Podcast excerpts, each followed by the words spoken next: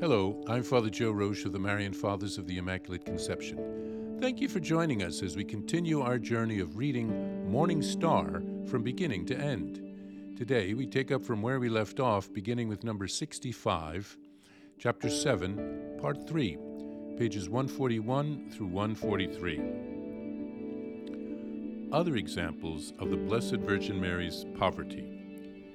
The Blessed Virgin Mary also gave us a great example of poverty during the purification ceremony, 40 days after the birth of Christ. The law of Moses commanded a woman who has given birth to a boy to offer a sacrificial lamb in the temple and a dove as a sacrifice for purification from sin. If she could not afford a lamb, she could bring two doves instead. We know from the Gospel that the Mother of God offered a pair of doves. Undoubtedly, she, if she had money, she would have brought a lamb, for Mary always wished to fulfill the law in the most perfect way.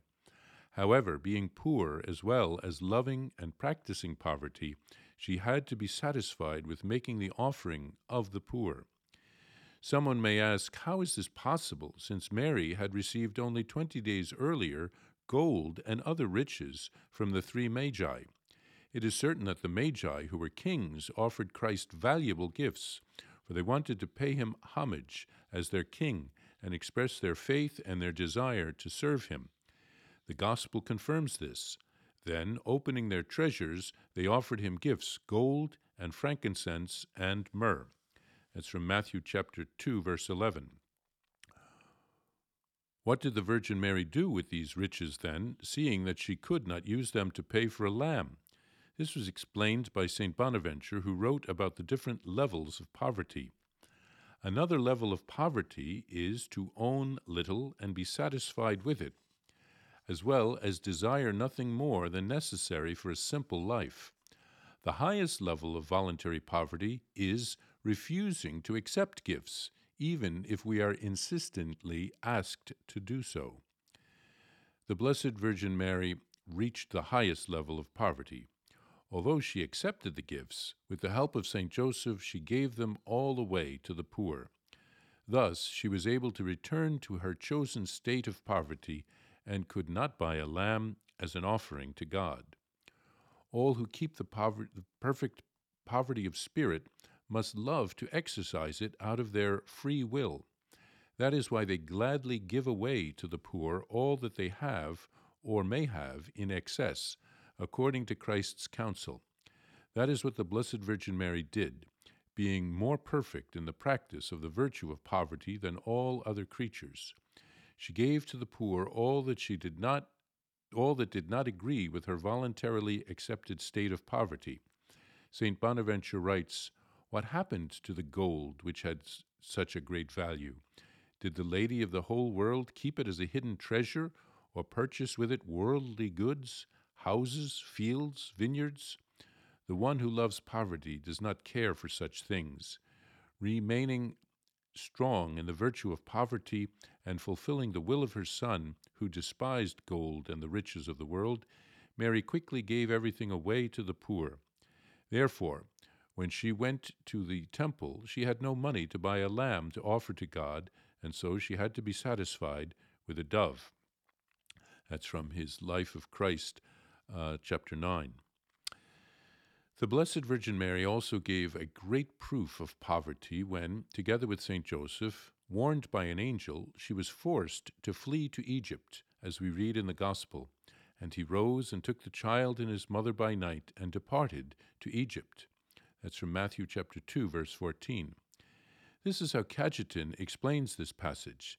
That same night, Joseph got up and carried out the angel's instructions. That's from his writings on John and Matthew. Uh, this is an example not only of Mary's obedience, but also of her poverty. For prior to going on a long trip, rich people spend many days preparing their belongings for transport, packing their bags, and loading their packs. Although Mary and Joseph were about to go on such a long and difficult journey that it would take even the most experienced traveler many days and although they knew they would have to stay in Egypt for many years, they left their home without any delay the very same night that the angel warned them. That is why Mary's virtue of poverty had to be truly great, for before setting out on such a difficult journey, she packed no food or necessary things, made no disposition about the property left behind, nor secured the house. We can glimpse from this the great poverty that must have, they must have suffered during their seven years' stay in Egypt.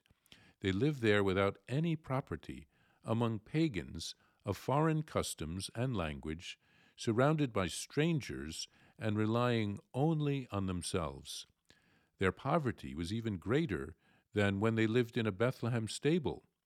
Although God could give them special help anywhere, they did not ask for it, so that the promise of the redemption of mankind by the passion and the cross of the Son of God may be fulfilled. God wanted also to give Mary an opportunity to exercise the virtue of poverty, which she chose voluntarily and came to love, thus augmenting her rewards in heaven. In this next section, Venerable Casimir continues to reflect on Mary's poverty. During the purification ceremony in the temple, 40 days after Christ's birth, Mary offered a pair of doves, the offering of the poor. She couldn't afford to offer a lamb. St. Bonaventure reflects on the different levels of poverty. He says that Mary reached the highest level of voluntary poverty, which is refusing to accept voluntary gifts. Therefore, Casimir reflects that Mary and Joseph probably shared the gifts that the three wise men had brought to the baby Jesus with the poor who needed help. St. Bonaventure confirms, confirms this in his writings. Mary and Joseph could have used the help themselves, but they preferred to provide not for themselves, but to trust in God in all things. No doubt God blessed their generosity and their almsgiving. Another example of Mary's voluntary poverty is found in the Holy Family's fleeing to Egypt to protect Jesus' life. Mary couldn't spend days packing for the trip as the rich do. They had to depart in the middle of the night, taking practically nothing. They had to rely on the Lord for everything.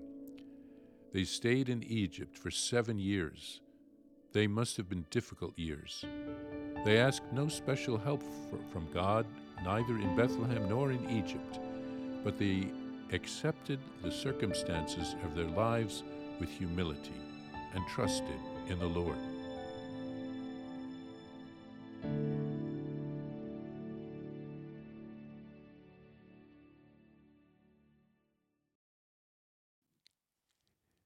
If you would like to receive a Venerable Servant of God, Casimir Wyszyński prayer card, visit shopmercy.org. Now let's pray for his beatification and intercession.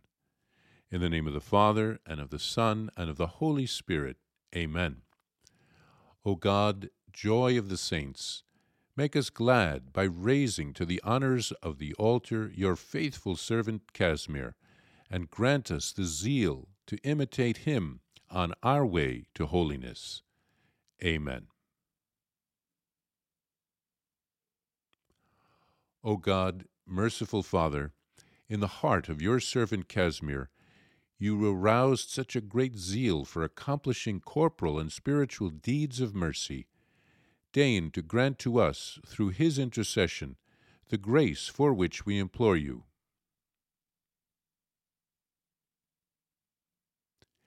Amen. Our Father, who art in heaven, hallowed be thy name. Thy kingdom come, thy will be done, on earth as it is in heaven. Give us this day our daily bread, and forgive us our trespasses, as we forgive those who trespass against us.